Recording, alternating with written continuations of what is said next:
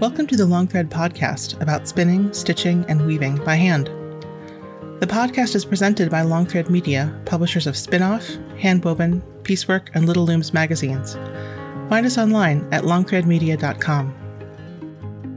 This episode is sponsored by handweaving.net, the comprehensive weaving website with more than 75,000 historic and modern weaving drafts, documents, and powerful digital tools that put creativity in your hands. Now it's simple to design, color, update, and save your drafts. Handweaving.net's mission is to preserve the rich heritage of handweaving and pass it down to you. Visit handweaving.net and sign up for a subscription today. This episode is sponsored by Treenway Silks. You'll find the largest variety of silk spinning fibers, silk yarn, and silk threads and ribbons at treenwaysilks.com. Choose from a rainbow of hand dyed colors. Love natural? Their array of wild silk and silk blends provide choices beyond white. Treenway Silks, where superior quality and customer service are guaranteed. I'm your host, Longthread Media co founder Anne Merrow. Michael Cook is a fiber artist and sericulturist based in Texas. He's known for sharing his knowledge and experiments in silk rearing, processing, and fiber art through classes and his website, wormspit.com. Michael, thanks so much for being here. Of course, it's a pleasure. So you're sitting at home in your studio, and my first thought is that you have some sort of moth ornaments attached to the curtain behind you. but I just realized that they actually may not be ornaments at all. Is that right? Yep, those are real alive moths, and they're the big ones are Antheraea polyphemus, which is one of our American silk moths, and the little tiny one is a Bombyx China silk moth. That's a female, and they're because they're nocturnal and they're in a bright space they're all kind of just chilled out waiting and so they're not they're not going to do anything unless it either gets dark or somebody pokes them now when most of us think of silk we are thinking of like super smooth shiny silky white bombyx mori. But that's not what you have hanging out with you today. There are wild silk moths around the world. We have a I've raised about a dozen species of our North American kin, and they're they're in a slightly different family from the China silk moth. China silk moths are Embombycoidae, and the North American silk moths are almost all in Saturniidae. So these are Saturniid moths. Um, I like to call this one Texas tussa. It is not endemic to Texas. It lives here, but it lives all basically from east of the Rockies and north into Canada. And so there's there's a lot of them. They eat oak and birch and beech and several other tree leaves, but they make a very tussa-like silk. The colonists actually made efforts to raise them on plantations so that they could make silk from the cocoons. It was not really successful. They're very definitely a wild animal. They're not a domesticated animal. I can raise them in a shoebox in the same way that you could have a pet raccoon. It's not going to make it a domesticated animal just because you keep it indoors. And so Bombyx has been so thoroughly domesticated that they are dependent on human care and they're adapted to contained culture. And so they're very they're domesticated. We've actually domesticated them so much that we've changed their genome. So I don't, I don't know how into that you want to get, but their in number, the number of chromosomes that they have, has been altered by successive years and, and millennia of breeding. And so they can interbreed with their wild type now, which is Bombyx mandarina, but they're a completely unique, like like a chicken. It's not a wild animal at all, or a cocker spaniel. I've seen a lot of books that will say Bombyx mori no longer exists in the wild and Bombyx mori never existed in the wild. Bombyx mori is a human creation. Just like that cocker spaniel, you're never going to find, you know, herds of wild cocker spaniels on the steppes of Russia or anything like that. But a lot of people think that the breeding has kept up and there are none of the wild type left, and that is not the case. There's a wild moth called Bombyx mandarina. It flies in Eastern Asia, China, Japan, parts of Russia, that whole Eastern Asian area. And they are considered a pest because everything that Bombyx mori, our domesticated type, can eat, they can also eat. And every disease that our domesticated silkworms can catch, they can also catch. And so you have to try to keep them off your mulberry fields without spraying anything on them or treating them with anything noxious or anything that works. so it's it's a challenge, you know, working with the wild ones. So I obviously know you in the realm of silk textiles and your work with weaving and embroidery. And so in my mind you just like happen to raise silkworms, but as I hear you talking, you clearly spend a lot of time thinking about raising silk moths and silkworms for their own sake. Which direction did your interest lead you? So it's actually two kind of convergent paths. So I was always interested in bugs as a kid. I, I, I read a lot about them. I studied them. I went around in the woods and turned over logs and looked at all kinds, you know, climbed trees and found all sorts of interesting insects. I lived in the woods north of Houston when I was growing up. And so we had all kinds of slugs and butterflies and moths and centipedes and snakes and lizards and all sorts of different things. And so I would go out and, and, and look around at those. And at the same time, I was learning how to to embroider and then to sew and then to crochet. I didn't learn to knit until college. And I actually taught myself knitting in college and spending I eh, had like a lesson and then kind of went off and taught myself a lot because a lot of what I was wanting to do was not what my friends were doing. I wanted really fine, really even, really the same and everybody else was like wanting bulky and interesting and arty, and that was not the yarn that I wanted to make. I wanted to make very fine, consistent, small stuff. And so I learned in, I guess it was like 96, 95, something like that. One of them, I was living with a friend of mine, and her daughter's teacher had a quilting unit, and the kids each made and decorated a square and then the moms got together and sat and quilted. And, and my friend couldn't go in, so I went in and I creeped all the other moms out because I had my own thimble and I made short, even, clean stitches and I knew what I was doing. And so they all sat there in awkward silence. And the teacher, I had a lovely conversation. And she told me about you know all of her her textile interests and she knitted and crocheted and did all kinds of things. And we were talking about my weaving and i said that i weave with silk and she said i raise silkworms. And I, I didn't know you could raise silkworms. She said yeah they live in a shoebox and they're a perfect unit in the classroom because they don't bite and they don't stink and they don't fly away and the food that they eat is readily available and easy to get and then they go through their whole little life cycle and then they mate and lay eggs and you put the eggs in the refrigerator and that's your next your next year. And i said wow that was interesting. And i just kind of like filed that away in my head and a couple of years later i ordered some eggs from a place that's no longer in business. It's called sericulum.com and they were specifically focused on silkworms for education. So it was sericulture curriculum. And they sent me a packet that was supposed to be 50 eggs and they always send extra everybody always sends extra that's one of those things you find out with silkworms um, do not order 2000 of them you will get 5000 of them and that's a lot but I, I started with that package of 50 eggs and i ended up with 126 healthy cocoons and i said I should make silk from these. They're, they're made of silk. This is awesome. And so I went to my friends at the Weavers Guild because at that point I was in the Weavers Guild enough that I, I had, you know, people there. And I said, wow, I want to, I want to make silk from these cocoons. They're beautiful cocoons. And they're like, no, no, you don't. That's a horrible mess. We did that. We tried it. And they had raised the cocoons and they had climbed up Hinke Schroen's drapes and gotten, gotten in the pleats at the top of her drapes and made their cocoons up there. And they got everywhere in the living room.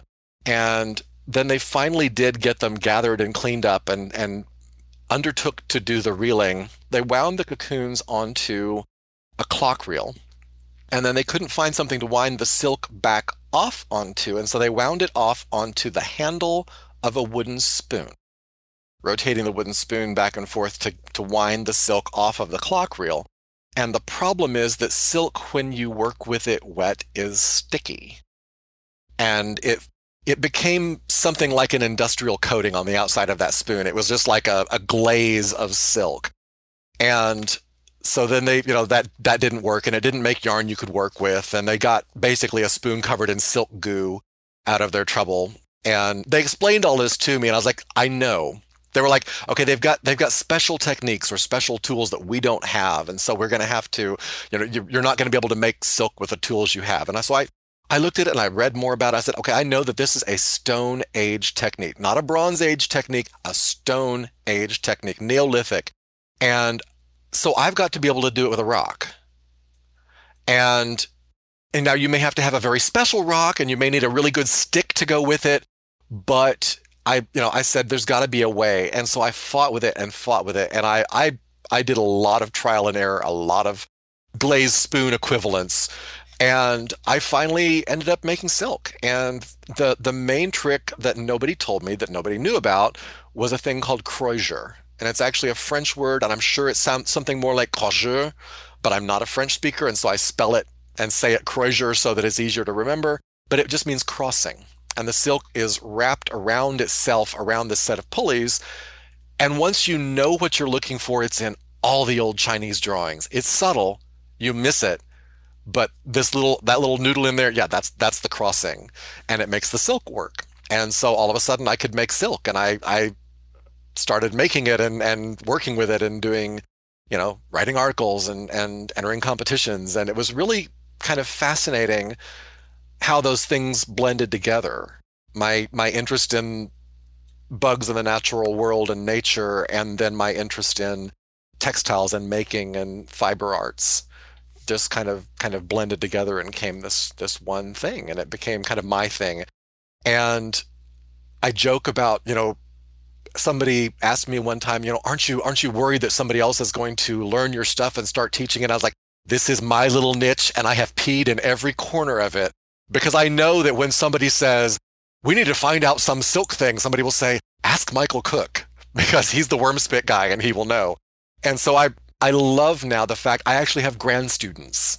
And that makes me immensely happy because I did go through a lot of confusion and frustration when I was first starting out because there was very little information.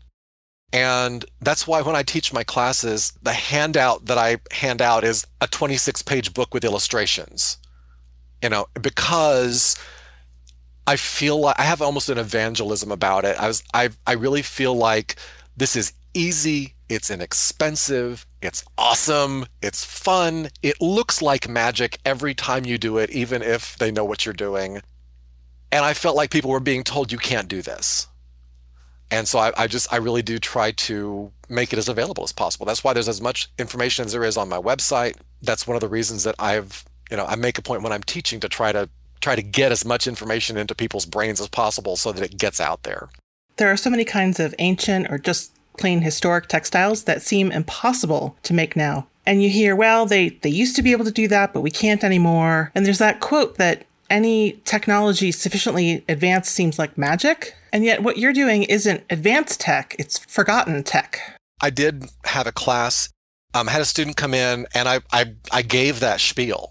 And she said, Well, I'm really pretty new and I don't have a spindle and so, like half a dozen people said, "You want a spindle?" Because of course they did, because you know you're in a room full of yarn people, and everybody has six spindles. But she said, "Actually, can I do the stick and a rock version?" And I thought, and I thought, hmm, well, we're in the woods and there's sticks and rocks here. And so we actually went out and found you've got to find a good rock. It's got to be a special rock. It needs to be a round rock, right size, right shape, fairly flat. And you start with a stick laid across the rock to make your spindle.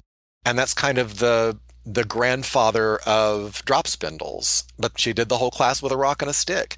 And she did not have as much throughput as the other students did, did working with spindles or spinning wheels, particularly. But her quality was excellent. And it does come down to what you were talking about with reverse engineering. The thing is, so many of these ancient technologies give you very little support from the technology which makes you do more with your eyes and your hands. And so many of my tools that I work with for silk, a lot of times when I'm teaching a workshop, I will make people rotate around to all the tools because this one's really modern and really smart and it does a lot of the work for you. And the problem there is that you're not learning, your hands aren't learning to do the work. And so I, I make a point of having each student try multiple different techniques to do the process so that they're not becoming machine operators.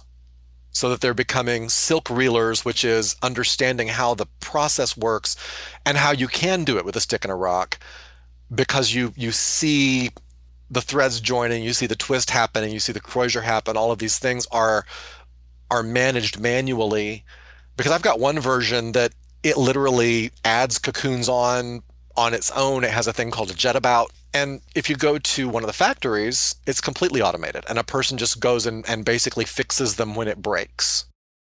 But there's the the handmade version is really what's been fascinating the most to me. And it's it's partly because we can do it here. You know, anybody who has access to Home Depot can get enough parts to make to make the simple crozier that I use. It's basically made out of laundry line pulleys and copper pipe because I wanted something that was easy to get access to. Now I've I've used commercial ceramic pulleys from the textile industry and things like that.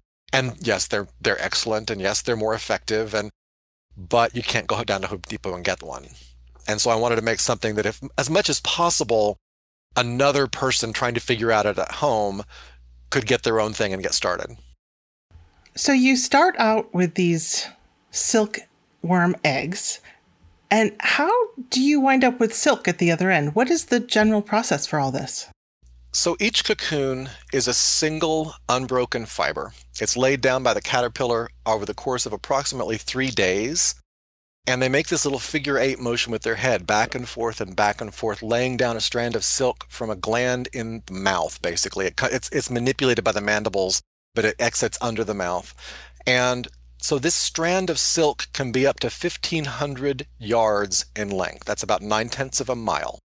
And it is vanishingly thin. It's the size of a, like a spider web, but it's measured in a thing called denier. And one denier is one gram per nine kilometers of fiber. And so the strand that comes out of the caterpillar's mouth varies between two and three denier. And so two and three grams for a nine, nine kilometer strand. And so it's so fine, you can't realistically work with one. You know, one kind of floats in the air and, and is, is not manageable. So you take a bundle of them together, and I typically work with about 20, and that gives me about a 40 to 50 denier strand. And the crozier is a system of pulleys that twists the thread together. And to loosen the thread, I use hot water. So it starts with I put the cocoons into hot water. I use a brush to rub across the surface of them, and that finds those ends of the unbroken strand. And then I pull off a moderate amount of waste, usually six or eight feet. And then I thread the silk through the crozier, wrap it around itself, and then I start winding it off. Now, I've done a number of different versions of winding. When I'm teaching kids, a lot of times I will actually just have them use a paper towel roll and wind it off around the paper towel roll because all you're doing is winding a thread around a spool. At the moment that it comes out of the caterpillar, it's a string. And the main issue that we have with all of the draft spun fibers, which are, you know, wool, cotton, all these other things, is that you're if you don't add twist, you don't have cohesion. The thread won't hang together, it'll break. But with silk, it's it's a thread already, so you have to give it enough tensile strength and you have to give it enough durability, and those things you can add with twist. But it's thread when it starts out. And it's one of the interesting things about that is because it's thread, the only way to join it is a knot. And teaching trained spinners to tie a knot in things is it hurts them um, because they're so often trained. You know, you never, ever, ever, ever knot it. You splice it. You do all these other joins, but you never knot a yarn because it'll make a lump in your finished product. And silk is a thread already, so you can't you can't splice it but it's also so slick that if you don't tie a good hard knot in it, it separates.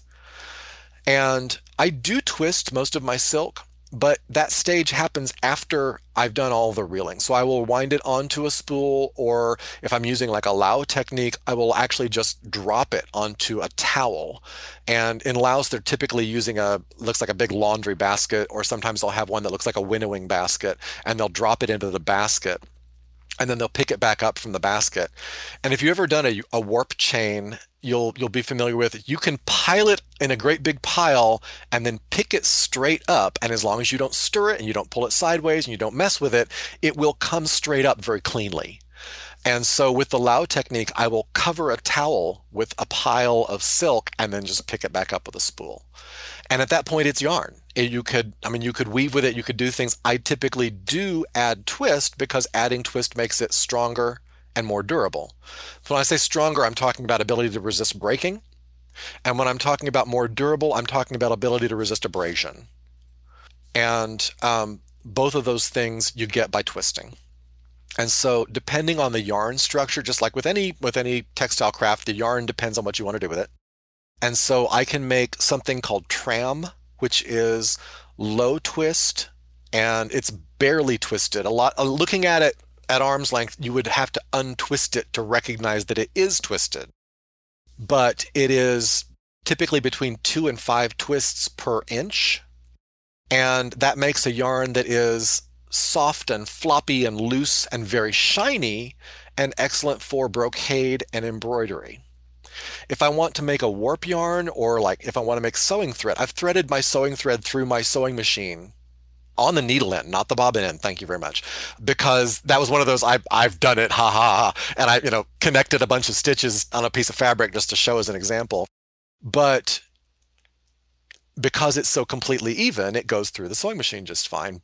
But to make that yarn, that is a three ply organzine, and organzine is a plied filament yarn so that you take the, the filament that comes off the cocoons and you can, I typically will double it or triple it so that I get more bulk to it and twist that. And that's, that's a single. And then I take three of those singles and ply them back together to make the three by three organzine that I use to sew with or to weave with. Organzine is not the number. Organzine is just the structure. So it could be a two by 10 or a, a four by four by two, you know, all these different compound structures that make up that yarn.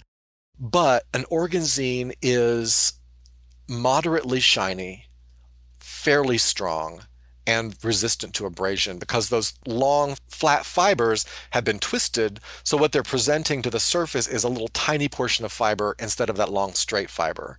The tram will tend to snag and pull very easily. If it's in a garment where it receives wear, it will pill and it's it's beautiful for embroidery. And if you look at like the the gorgeous framed chinese embroideries or the dragon robes or any of those where they've got that long stitching that's what makes it shine. And a lot of of uh, the judging the competition in oriental embroidery is to get that shine. It's measured based on how much light comes off of it. And you do that with low twist yarn. And then for for things like weaving and knitting you want a higher twist yarn so this is what you're doing with uh, all the silkworms that you raise? All of the reeling that I've done with a couple of experimental exceptions has been bombyx. And honestly, most of the yarn that I've produced has been made from commercial cocoons because the ones that I make, the ones, the cocoons that I raise myself, that I raise from eggs, it's almost like having your own homegrown tomatoes. They're excellent, they're beautiful, they have challenges. You're going to have to cut around that worm. That part where the sun got on it and it's a little crunchy, you're going to have to take that part off. Whereas the commercial ones are perfect. They are consistent. They are heavier. The diameter of the fiber is bigger. And so when I'm talking, when I'm teaching, when I'm doing a presentation, I use commercial cocoons from China, which I get from Treenway. And I do that because I need to be able to focus on the conversation and not on what's happening under my hands. What happening what's happening under my hands need to be needs to be very consistent, very reliable, and very I don't want to say uninteresting, but it needs to not give me interesting times. And, but uh, because of that, the vast majority of the yarn that I actually end up making is my handmade silk made from commercial China cocoons. I've done projects with my own handmade, hand raised cocoons, but more often I'm using the commercial ones. I was kind of assuming that this was all part of the same pursuit, that you started at one end and went all the way to the other. But it sounds like raising silk and processing silk are kind of separate pursuits for you. I have a friend who, who says that collecting craft supplies and crafting are two separate hobbies. And yes, they are two separate hobbies in the same way that if you had chickens, having chickens and cooking is two separate things, but having chickens gives you eggs which you use to cook with. I mean, yes, it's it is there are plenty of people who raise different kinds of, especially the giant silk moths. They're beautiful. They raise them literally for the beauty of the moth and the experience of doing it, which is fascinating. And it's this whole, you know, kind of nature show happening in a shoebox in your living room. But they don't do anything with the silk. And so some of those people have given me their silk. They've given me cocoons that I that I use for educational programs or to hand out to kids when I go to schools, that kind of thing. But there are people on the other side who are grossed out by the caterpillars, never want to see one, but they like reeling silk, and so they buy cocoons and they do that. But I, I do like the wholeness of the way that I've done it. I find the the moth to cloth version very satisfying, and I do. For me, it makes it less. I don't want to say less mysterious because it does still feel mysterious, but to me, it makes it more understood it makes it, I can look at that and say, I literally made that piece of ribbon from silkworm eggs and sunshine. You know, I, I, I raised the mulberry, I went and harvested the mulberry, I raised the caterpillars, I, I dried the cocoons, all the whole process, I made that thing. And it's, it's, it's very satisfying. So silk is really precious, but we also kind of take it for granted. I think people think they know what it is. What do people find most surprising when you tell them about silk? Or what are you most excited to talk to people about when you tell them about silk? Oh wow. Um, silk is awesome. And there's there's kind of a an understood version where people people have heard about it. They've seen the the brief fact sheet. The main thing that I found that's fascinating that a lot of people don't know is how how easy it is to do. Once once you know those few weird specific tricks, it's not it's tedious. It's it's time consuming. It's not hard. It, the the work that your fingers have to learn to do is is just like with anything with crochet or knitting or whatever you're going to have to learn to do things with your hands but it's not it's not something that you know has to be difficult silk is just it's this fantastic fiber it's made of two proteins one's called fibroin fibroin is the long shiny fiber one is called sericin, and sericin is a sticky gummy stuff that acts almost more like starch, but it sticks the cocoon together. I use it to stick my yarn together. And there are actually silk fabrics that are woven what's called in the gum or gummy. And something like organza, if you ever handled silk organza, is very stiff. And you can literally read the newspaper through it because it is so finely woven. But it's got the gum in it. And if you boil the gum out, then it's this suddenly this drapey, soft, floppy thing. And I have a piece that I've literally torn one yard of fabric in half and boiled half of it to show people this is the gum and this is no gum. But the chemical structure of silk is just fascinating. It's made from each strand that comes out of the caterpillar is called a bave. And the bave is made of two brins and each brin is made of hundreds of little fibrils, and the fibrils are made of microfibrils, and those are made of fibroin protein. And it's just this, I don't know, there's just so much, so much interesting stuff with it. It takes color beautifully. It has a lot of dye sites on the surface of the of the fiber so that it can take color beautifully. At the same time, it is remarkably refractive and translucent so that light that shines into it bounces back out of it and it's glossy and has looks kind of lit from within like no other fiber can be.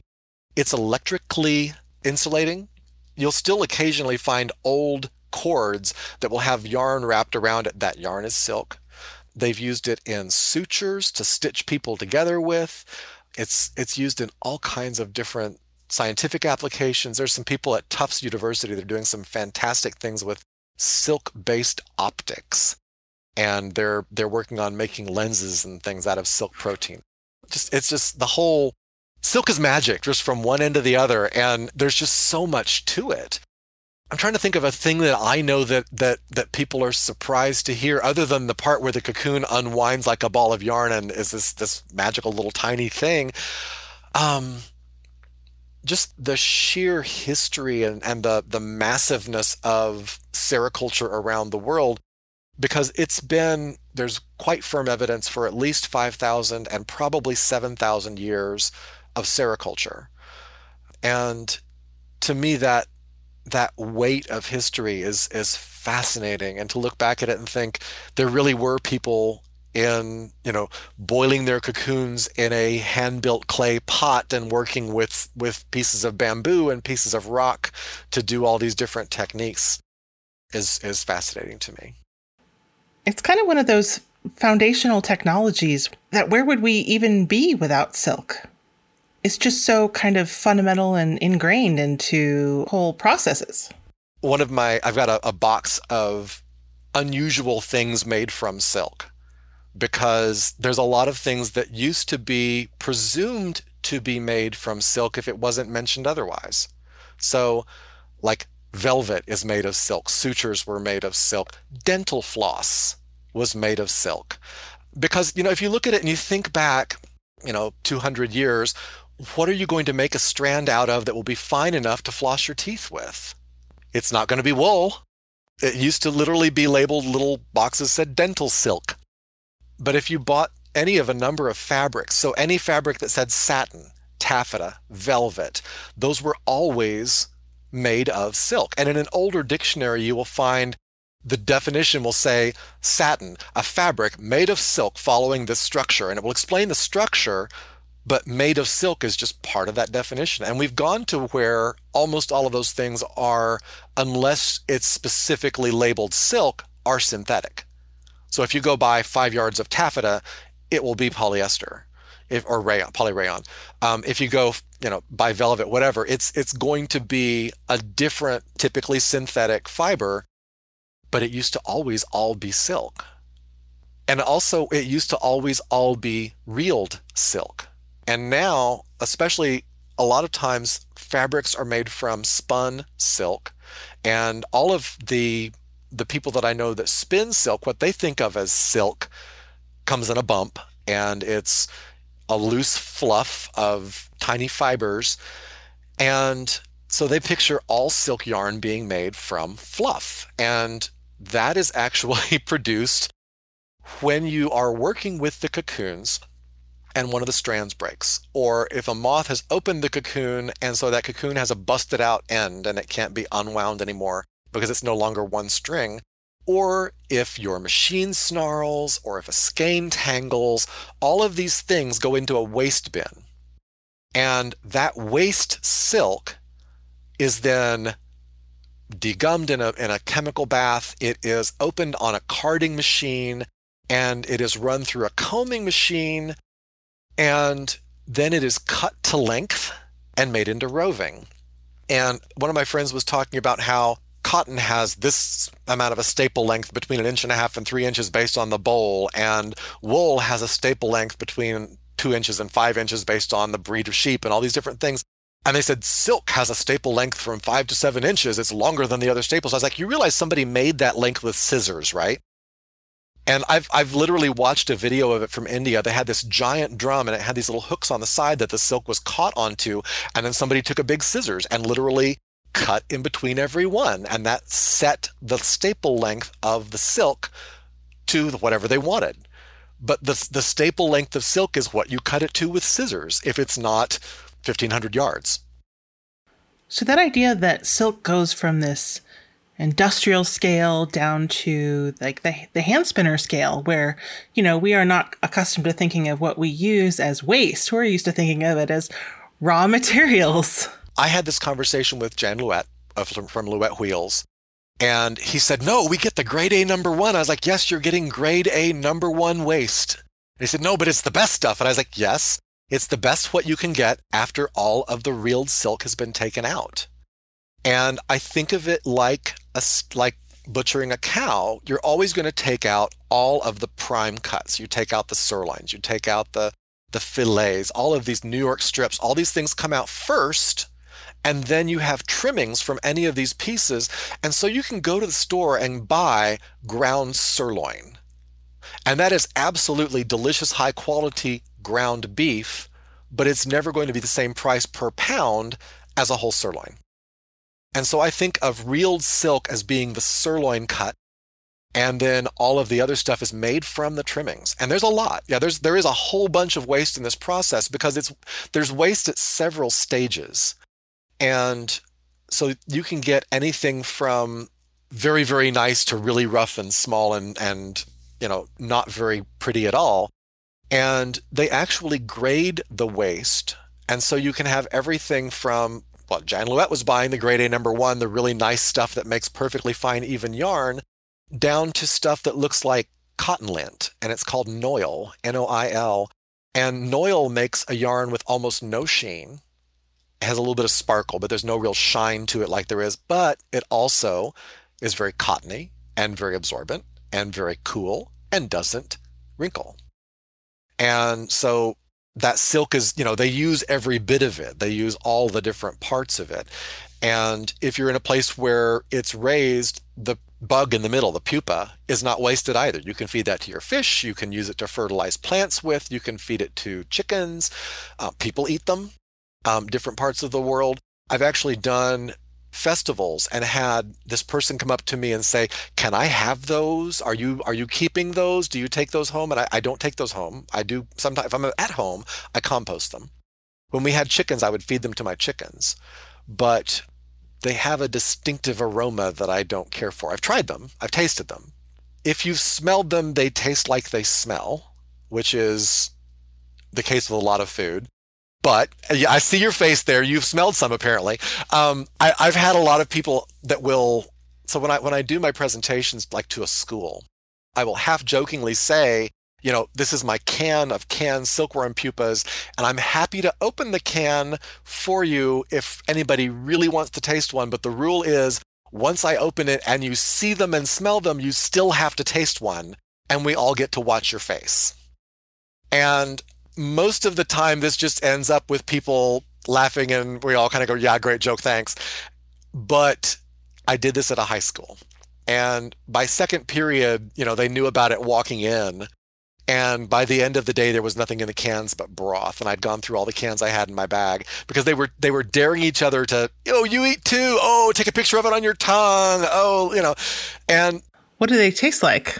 They have a, a texture almost like a cooked egg and they have a flavor that is somewhere between beany and fishy, Ew. but is distinctly insect. And unless you've other, tasted other insects, there's nothing quite to explain what insect tastes like, but it's got it's got that flavor. Um, their proteins are made very differently than our proteins. So, one of the things I hear over and over again about silk fabric is that you can't wash it, you have to dry clean it. And I'm, you know, not afraid to wash wool by hand, even if it says dry clean only. But what about silk? I mean, you've told me that you are already washing it several times. Do I really have to take it to the dry cleaner? Or can I just dump it in the sink with some wool wash? There's several things that make silk challenging to wash. And most of them are actually not the fiber so much as the textile treatment. So, silk fiber is washable. It does shrink, it will fade and excessive washing will damage it, but so will perspiration. And so if you get something in silk, it's important to get it back out. But the main thing that doesn't wash are things like calendaring.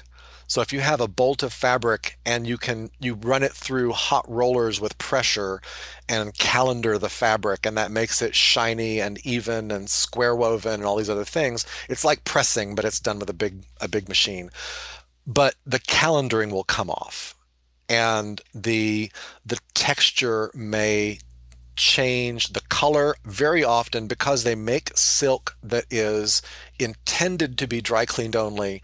They will not make it with water fast dyes. And so some silks will spot or or run if you run them in water, but very often it's just the texture. It's the it's the texture of the yarn or the texture of the fabric will change if it becomes wet. And the different some of the dry cleaning processes are not too kind to it either and it, it's important that the dry cleaner knows that it's silk and knows what they're doing but silk itself the fiber is washable it's it is the dyes and the and the the fabric finishings and all those things that are not. So speaking of silk fabrics, we've talked about raising silk and turning silk into yarn and then you are really engaged in making some beautiful fabrics. I think the first piece of cloth I saw you working on was maybe tablet weaving.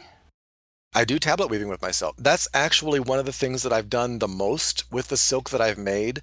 And part of it is that same thing where I was talking about with the the insects and the, the the yarn stuff or all these different paths in my life and another way that I came to silk was I was doing tablet weaving back when I was in the SCA, and I was doing more and more elaborate work and tinier and tinier.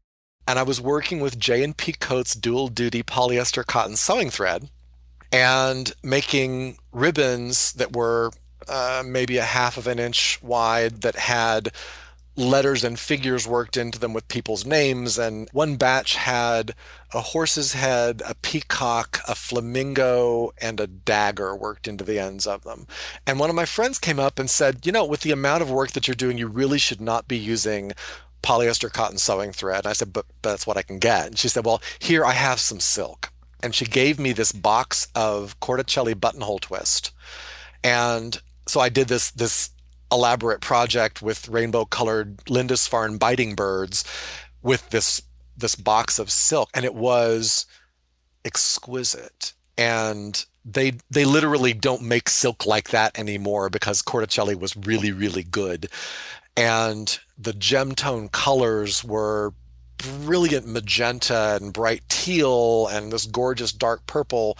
And I backed it all with a metallic gold thread for all the interlacing patterns. Anyway, I got really fascinated with the way that that silk worked and handled and felt and everything else. And that was another one of those little threads that kind of led me toward it.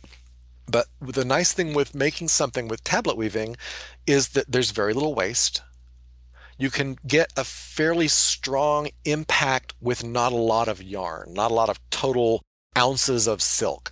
Now, I can't make something like a shirt with it. You know, it's going to be a ribbon or a bookmark or a necklace or something like that. It's going to be a little strap, but I can do a project that's completed with silk that I've made without having to spend thousands of hours making silk. Um, and that's that's why I've chosen tablet weaving and embroidery to use my silk with because that's maximum impact for a small amount of thread. A lot of people think I make a lot more silk thread than I do. And I'm a very exploratory crafter. I like doing something to figure it out, but I'm not nearly as patient about then going ahead and and doing the same thing for 8 weeks and I've got I've got students who've taken it that way. And there's one of my students that has made this fantastic knitted shawls, and now she's doing knotted miniature carpets. A student of mine named Colleen Nimitz. She took my silk classes, I think, three times, and has taken it further than I've ever done. I mean, she's actually gone to Laos and worked on a silk farm to learn about it. But she was one of the ones that I was talking about. She was so concerned when she started teaching silk reeling. She'd been teaching spinning for years. She said, Would you feel all right with me teaching this stuff because it's your stuff? And I was like, Well, that means that I get out to 60 more people this year that never would have gotten to see my stuff. And no, I have, I have no problem because, you know, she's respectful of what I do and, and she recognizes me as having having explored a lot of it. So what kind of silk is your favorite?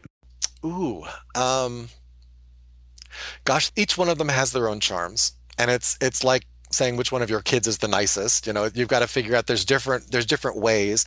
So some of them Bombyx Mandarina for me was the most revelatory.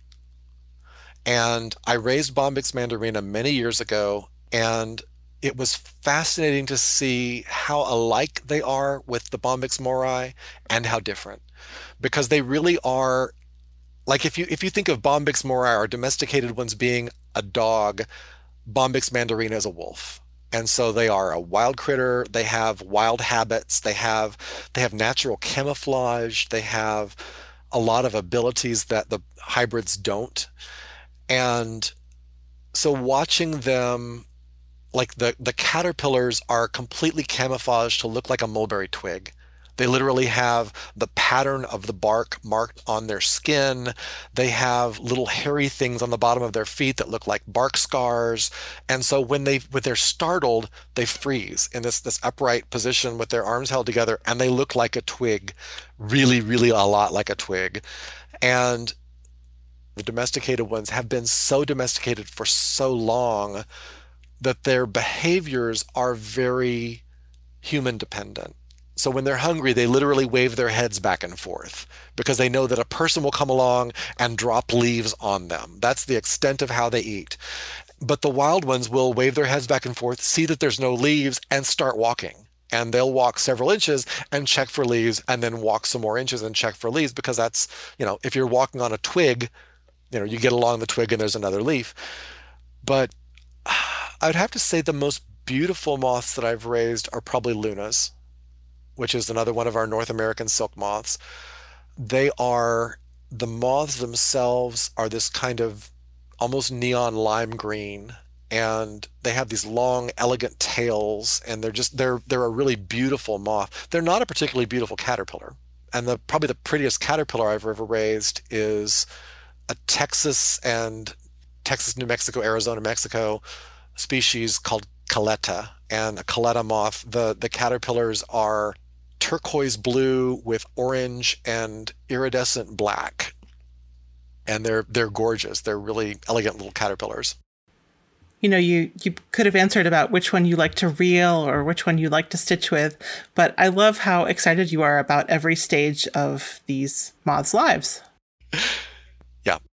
I really I enjoy that confluence. I enjoy that that joining together of different threads of my interests and it allows me when I'm teaching it to get across to people in a very different way. Whereas if they saw somebody who only had the bug side or who only had the fiber side, it's it's not as holistic. It's not as as complete an understanding. But being able to show this is a tiny caterpillar and as it eats it gets bigger and bigger and i've got caterpillars in different sizes in different trays across the front of my booth. So i can say hatches out gets bigger gets bigger gets bigger. Here's one spinning a cocoon. And i try to always have them available literally like inside of a toilet paper tube so that you can look through it and see it spinning its cocoon inside to the moth. And then we talk about you get to choose either to have the moth or to have the yarn. You don't get to have both the moth and the yarn because I have to kill the pupa inside of the cocoon. And then showing how the cocoon unwinds. And I've got typically when I'm doing a talk or when I'm doing a presentation, I've got samples of yarn that I've made, textile pieces that I've done, like embroidery, and then silks from around the world showing different styles and preparations of the fiber. And so I do love having those two disparate things coming together because it, it does feel very whole. Now, whenever I talk to anybody who's interested in learning about silk, the name of your website always comes up as this really useful, memorable resource. Wormspit.com. um, I love that URL. It is short, it's unique, it's gross, so it's memorable. Somewhat ironically, about the same time that I was putting together wormspit.com, there is a metal band named Wormspit. And I haven't ever communicated with them because we're in such completely different worlds that we don't represent a conflict. And I don't know, honestly, I don't know which of us had had it first because it really was about the same time. And that was before everything was quite as widely broadcast on the internet. I started raising silkworms in 2001 I started on uh, posting on LiveJournal and back before Facebook and any of those others. But then I set up wormspit.com, I think in 04 and and started doing uh, talks for actually my first thing was a, a, fiber arts event called Kid and Ewe in Boerne, Texas. And I, I went down there and gave a, a talk there, a, kind of a, a walking demo. And just kind of took off from there. So I've been doing it now for over 20 years one thing I'm curious about is that you can, you know, raise or certainly process silkworms in lots of different places, but it's so connected with China, Laos, Vietnam, India. You don't usually hear it that much in connection with Texas. What's that kind of cultural confluence like for you? I do always feel a little self conscious being a white dude at the Asian festival representing China. And there's not a Chinese person at the Asian festival who knows what I'm doing. They, I mean, they know what I'm doing in the sense of look what he's doing over there, but they couldn't do it. There's not anybody because it is. It's like so many of our textile techniques. You know, somebody could look at it and say, "Oh, she's making yarn with a spinning wheel," but they couldn't sit and do it. I did have a kind of a magical experience with that at one of the Asian festivals. This old man, probably 75, you know, comes over and he looks and he looks and his eyes get bigger and he like takes a deep breath and he runs off. And then I turn around and he's dragging this this 30 something man and this woman and two or three kids and he's explaining things in very fast mandarin and i realized after back and forth with with all of them he grew up with silkworms where he lived in china and his son had never seen them and so he got to show his son and his grandsons this thing that was a big part of his life when he was growing up. Because a lot of a lot of people in parts of Asia not so much now in China because it's more industrialized but if you live in Laos or Vietnam or different parts of India the chances of you having a couple thousand silkworms every year are pretty great. You know that's a thing that you can have like chickens. You can have a little rack of, of trays in the backyard and half a dozen mulberry bushes and you can just raise some silkworms for a little what they call butter and egg money, you know, a little bit of extra income. Or you may make fabric, you know, you may actually have the whole the whole thing at your house. But it was just neat to see somebody having that that experience of being able to share their own culture. And like I said, I do feel very conscious of the fact that this is not my culture. I'm sharing this information that fascinates me, and I've never had anybody come up and, and be mad at me about it. But I have had a number of people come up and say, Why are you doing the China part? It's like, well, that's they asked me to do the China part. they asked me to be here. But I've I've done a lot of programs in places like the Asian Art Museum where there's all this this towering culture around me, but I'm the one that knows the silk. There is an element of like preserving the knowledge so that it can be done by someone, um, even if it's not your say air quotes birthright. There's a, a colleague of mine, a friend of mine named Bryan Whitehead, and he lives in a little tiny mountain village in Japan and owns a silk farm. And he raises his own silkworms, he raises his own indigo and tea and persimmon tannin and does all these traditional Japanese techniques. And he's learned them for the most part from villagers. And they will bring buses of school kids out to see his stuff and on one of the shows that he was on on Japanese TV, one of the one of the commentators was saying, "Why is a white person preserving our culture and we're not doing it?" And I get it. I feel like cultural appropriation is a, is a challenge with that, but at the same time, you know, the work is is inspiring and fascinating and interesting, and and I want it to I want it to live and thrive. Well, and there was silk in America. There have been several significant attempts. Um, there were colonies that came over with a mission to raise silk. They raised silk in Jamestown. The Quakers raised silk. The Shakers raised silk. The Mormons raised silk. And each time it's fairly certain that it failed for lack of labor cost because it is labor intensive and you could make more money selling tobacco or selling cotton or some other some other different crop but they were making silk i've got a report of the Secretary of Agriculture from somewhere in the 1880s. I don't remember the exact date, but it has a whole section, like a whole section on sericulture.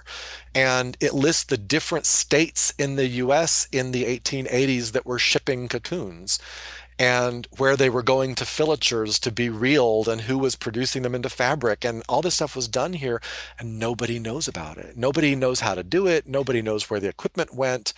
The most recent one that was a serious effort was in the 40s, and it was in Mineral Wells, Texas.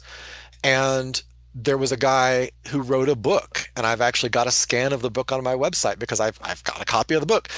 But he felt that part of the the resources that had led Japan to have imperial aspirations had to do with its wealth from silk and he felt that America should be making silk on its own and not depending on Japanese imports. And so he set up a factory and planted acres and, and had a crew and, and wrote a book. But nobody in, in Mineral Wells knows about it. Because I've, I've called the Mineral Wells Historical Society and they're like, the who? And I said, let me send you a copy of this book. oh, yeah. I was learning pretty recently that not far from where I grew up, in Manchester, Connecticut, there was a lot of silk industry, and it actually wasn't that long ago. Well, and Connecticut was the heart of it. I mean, that that kind of northeast Connecticut, New Jersey, New Hampshire was where Corticelli was. That's where a lot of the silk mills were. And they did stop raising the silkworms and started working with imported silk. So almost all of the the Corticelli and the Richardson and all of those big mills were uh, Hemingway were dealing with silk that was purchased, and so they would purchase raw filament in skeins. It actually came into Western Canada, and there were special silk trains which like were express trains without stops that went across Canada to get to the American Northeast to the mills. And they were transformed there into all kinds of fabric, but they started from silk filament that was produced in, in Japan or China. And there's there is a library on the website, and it's a link to um, a list of books that some of them are actually in my personal collection that I collected and sent to the University of Arizona for scanning. And others are either Google Books results or they are ones that the University of Arizona had already in their collection that I get permission to host on my site as well. Unfortunately, the University of Arizona collection is no longer available. And Ralph Oswald, that was was digitizing all these books, passed away, Griswold, I'm sorry. I don't know if you can still get any of it. I'll have to look and see. I just heard that name, Ralph Griswold, recently myself. I was talking to Kris Bruland at handweaving.net for an upcoming episode, and the Griswold collection is now part of handweaving.net. They have a couple hundred documents relating to silk, along with other historic textile resources um, scanned as part of their library. So, hey, happy news! That's awesome. I'm glad to hear that somebody's still got it that was something that was kind of a passion project for him. Google Books is also excellent for a lot of this stuff because so much of it is out of print. So much of it is no longer in copyright. And that's one of the things that I find it's it's makes it less of a challenge to try to do it the way they did it 100 years ago if you can find the books from 100 years ago then you know you're not you're not trying to figure out the way that they're doing it now with books that you can't get and that is one of the nice things about a stone age technology is it hasn't changed a lot Well, Michael, thanks so much for your time and for explaining all these new ways of looking at silk. Of course. Thanks to Treenway Silks and handweaving.net for sponsoring this episode. Thank you for listening to the Long Thread podcast. If you've enjoyed this episode, please rate the show and leave us a comment on Apple Podcasts or your favorite podcast platform. Thanks again.